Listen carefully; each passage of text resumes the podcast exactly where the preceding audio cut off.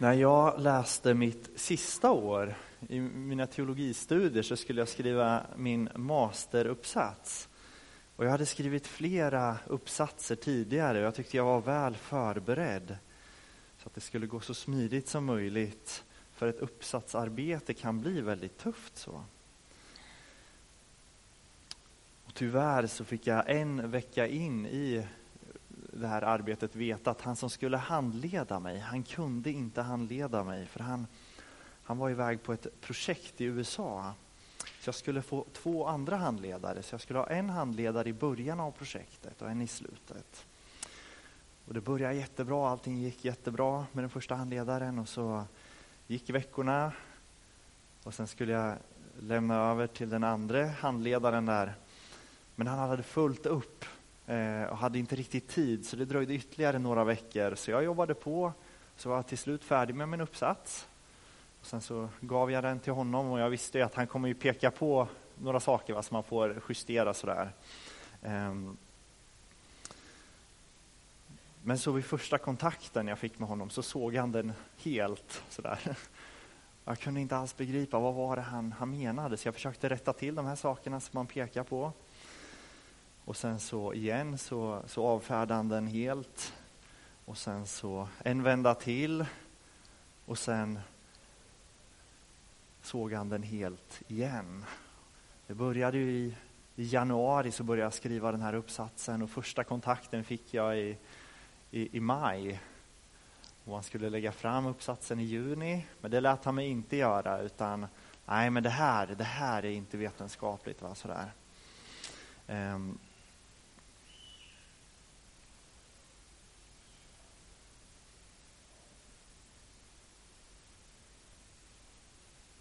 Och det här var någonting som jag mådde otroligt dåligt över. Jag mådde så dåligt över den här saken. Jag hade förberett mig och planerat för att det skulle gå bra. Ehm, men så gick månaderna och jag jobbade på. Jag la ner väldigt mycket tid för att få, få det här bra, för att uppfylla de, den kritik jag fick av honom. Och sen så fick jag en ny bibba med, med ny kritik. Va? Ehm, och sen visade det sig så småningom där att vi kom från två olika vetenskapliga traditioner där man, där man jobbar på helt olika sätt. så. Men jag mådde så dåligt. Och jag kommer ihåg, jag sa det till kollegan, eller min, som, jag delade, som jag delade kontor med, att, att, att det är jättekonstigt, men jag kan relatera till den här smärtan jag ser hos de här utsatta människorna på nyheterna. Ni vet de här människorna som, som, som, som verkligen lider, som ni vet som mamman som förlorar sitt barn. Va? Den smärtan känner jag över mitt uppsatsarbete, sa jag till min kompis. Och, och, och jag sa att det, det är jättekonstigt. Hur kan det vara så? Hur kan jag få må så dåligt över den här saken som är så obetydlig? Hur kan det vara så viktigt för mig?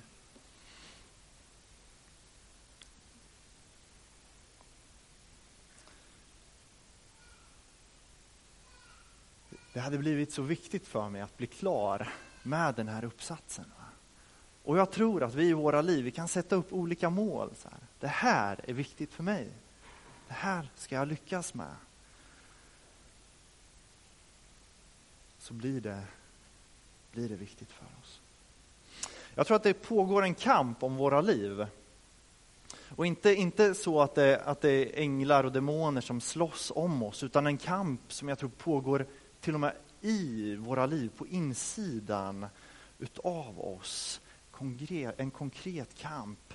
Jag läser ifrån Lukas 12. Det står så här. Lukas 12, 4-7. Jag säger till er som är mina vänner, låt er inte skrämmas av dem som kan döda kroppen, men sedan inte kan göra mer. Jag ska tala om för er vem ni ska frukta. Frukta honom som kan döda och sedan har makten att kasta ner i helvetet. Ja, jag säger er, honom ska ni frukta.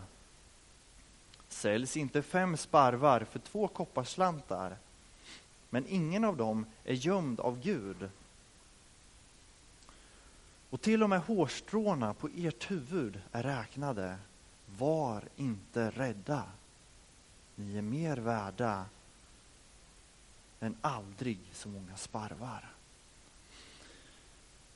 Och här har Jesus precis varit hemma hos en farisé och ätit mat. Under tiden så har han anklagats för olika fel och de har försökt sätta dit honom. Och under tiden så samlas, det står att det samlas tusentals människor utanför. Så många att de håller på att trampa ihjäl varandra. Det är lite absurt, va? men när Jesus sitter där och kanske är det för den här heta diskussionen inne mellan han och, och, och de skriftlärda så samlas tusentals människor så att de nästan håller på att trampa ihjäl varandra. Så varnar han skarorna för fariseerna som är hycklare som lever fel men låtsas leva rätt. De döljer sina fel genom att smeta över med religiositet. Här uppmanar Jesus, låt er inte skrämmas av dem som kan döda kroppen. Varför inte? Jo, för att det finns något som är större än kroppens död. Vad är det? Jo, det är Gud som håller i fortsättningen livet efter döden i sina händer. I dessa fyra verser så återkommer ordet frukta eller skrämd fyra gånger. Hur ska vi förstå det? Ska vi gå runt och vara rädda för Gud? Är det Jesu poäng? Att vi ska vara rädda för Gud? Fariseerna försöker få Jesus dödad, men många människor är intresserade av Jesus. Men att ta till sig hans ord gör åhöraren utsatt av samma ledare som försöker få Jesus dödad. Det verkar inte handla om rädsla utan om vad som ska få styra våra liv. Fariseerna som ska få styra våra liv eller är det Gud som ska få styra våra liv? Låt er inte skrämmas av dem som kan döda kroppen men sedan inte förmår göra mer. Jag ska tala om för er vem ni ska frukta.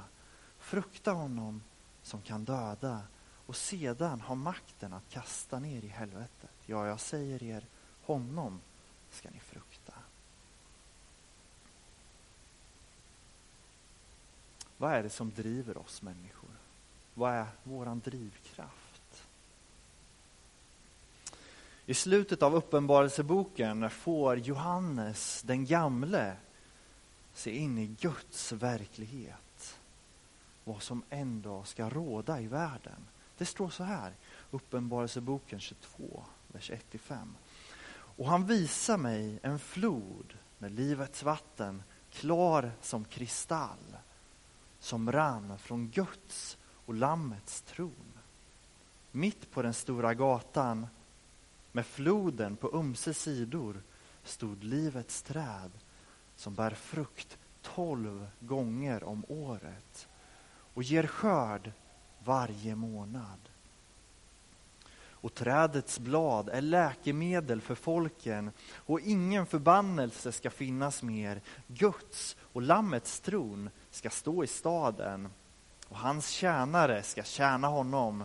De ska se hans ansikte och de ska bära hans namn på sin panna. Och det ska inte mer bli natt. Ty ingen behöver längre ljus från någon lampa eller solens ljus, ty Herren Gud ska lysa över dem och de ska vara kungar i evigheters evighet.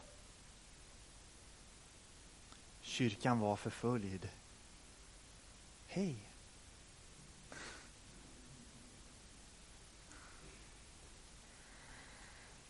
Emelie är hemma, hon har mjölkstockning. Så vi är här själva idag.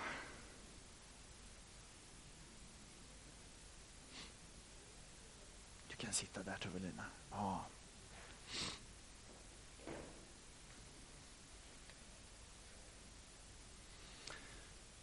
Kyrkan var förföljd och de andra lärjungarna hade blivit dödade för sin tro. Kyrkan i mindre Asien genomgick förföljelse. Det var där Johannes var fången. Johannes var fången, tillfångatagen, hade blivit förföljd och satt nu fängslad på en ö. Var det värt priset? Varför inte anpassa sig och tänka som alla andra? Vad skönt det vore för den tidiga kyrkan som skulle slippa förföljelse. Det enda som behövdes var att man skulle sluta vara kyrka. Tusentals människor samlades när Jesus var hemma hos farisén. Och vi ser senare när Jesus korsfäst att han är ensam. De här tusentals människorna som var intresserade, de är inte där, utan han korsfäst ensam. Hans mor, några kvinnor och Johannes står kvar. Alla andra har lämnat honom. De värderade andra saker högre än tron på Jesus och flydde. Men Jesus uppstår och människor börjar förstå att Jesus verkligen är världens frälsare. Och där, i mötet med den uppståndne, så börjar andra saker tappa sitt värde. 60 år går, förföljelsen har utbrutit och Jesus påminner Johannes om vad som spelar någon roll. Han visar Johannes, Johannes det levande vattnets flod som rinner ifrån Lammets tron. Johannes får se livets träd som ger frukt tolv gånger om året. Han får se en plats utan förbannelser som ligger inför Gud där alla får se Guds ansikte och tjäna honom. En plats där det aldrig blir, blir natt och där inte ens solen behövs för Guds ansikte lyser för dem. Och tillsammans ska hela församlingens folk få vara kungar i evigheters evighet. Jag tror att det är väldigt lätt att låta livets små bestyr ta överhanden i våra liv. Det är lätt att känna oro över små saker. En uppsats. Den där lilla grejen som bara måste bli klar på jobbet.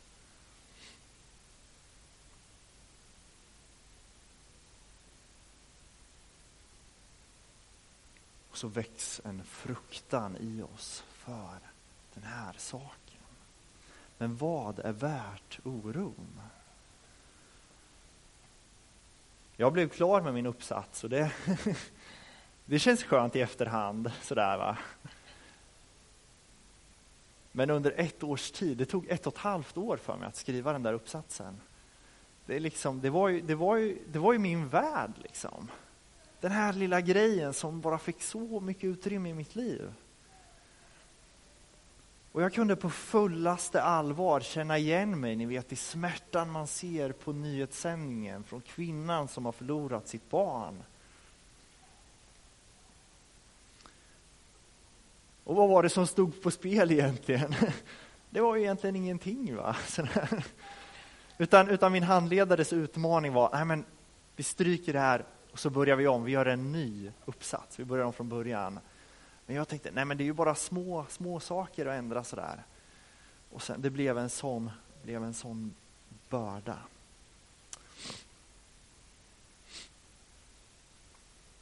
De Jesus tilltalar, de står kanske inte direkt för att bli dödade för sin tro. Ehm, för förföljelsen har inte utbrytit än. Men de Lukas skriver till, när han skriver ner Lukas evangeliet, de gör det. Och de Johannes skriver till, när han skriver Uppenbarelseboken, de gör det ännu mer. Och själv skriver han från fångenskapen. Jag tror att det finns två saker vi kan ta med oss ifrån den här text, de här två texterna. Vi måste lära oss att se längre, att avdramatisera våran egen situation. Det är så lätt att vi stirrar oss blinda på den här lilla saken, det här lilla projektet. Och lära oss se längre. Vad händer om jag förlorar mitt jobb? Om jag inte får mer i pension?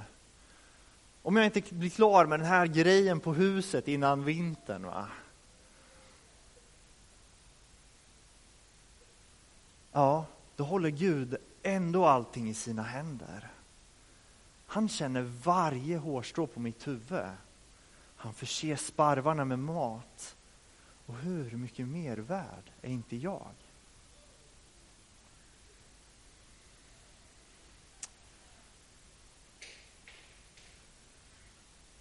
Vad är viktigt för dig? Vad är det du oroar dig för? Jag tror att vi måste lära oss att genomskåda vår egen utsatthet och försöka sätta det i rätt perspektiv. Har den här saken verklig, verkligen rätten att styra mitt liv? Den här saken jag oroar mig för. Har den rätt att styra mitt liv?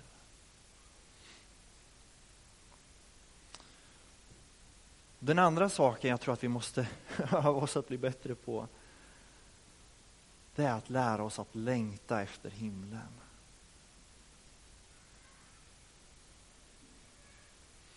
Om det viktigaste i mitt liv är min examen så blir min uppsats viktig för mig. Men om det viktigaste för mig är evigheten med Jesus, om det är det viktigaste i mitt liv så är det andra saker som blir viktiga för mig. Då blir det inte mitt arbete eller min passion, min pension, det jag lever för djupast sett. Utan jag lever för någonting större, någonting annat, någonting bortom Jag tror att vi många gånger har tänkt frälsning som räddning ifrån helvetet som nämns i texten här. Vi räddas ifrån någonting. Men vi har varit dåliga att längta efter himlen. Jag tror att vi har varit dåliga att längta efter himlen. Vi har ofta haft svårt att tänka oss en himmel utan berg och dalbanor eller utan fotbollsplaner en evighet inför Guds ansikte. Jag tror att, jag tror att vi fostrade att, att vi, jag vet inte vad det slår an i dig, en evighet inför Guds ansikte. Men jag tror att, att vi är dåliga på, på att längta efter en evighet inför Guds ansikte. För vi har inte blivit fostrade så, vi har inte fått se det som någonting vackert.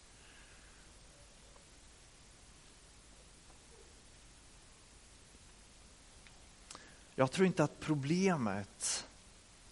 En kristen tänkare har sagt att himlen kan inte vara evig, den kan inte vara oändlig. För det skulle vara outhärdligt.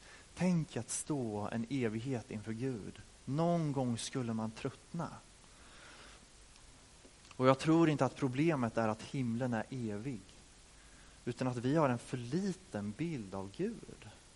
För att vi är för dåliga på att längta efter himlen. Va? Och jag tror att det här är alldeles avgörande för hur vi lever våra liv. Att vi lever på hoppet om evigheten, snarare efter en rädsla för det som egentligen är oviktigt.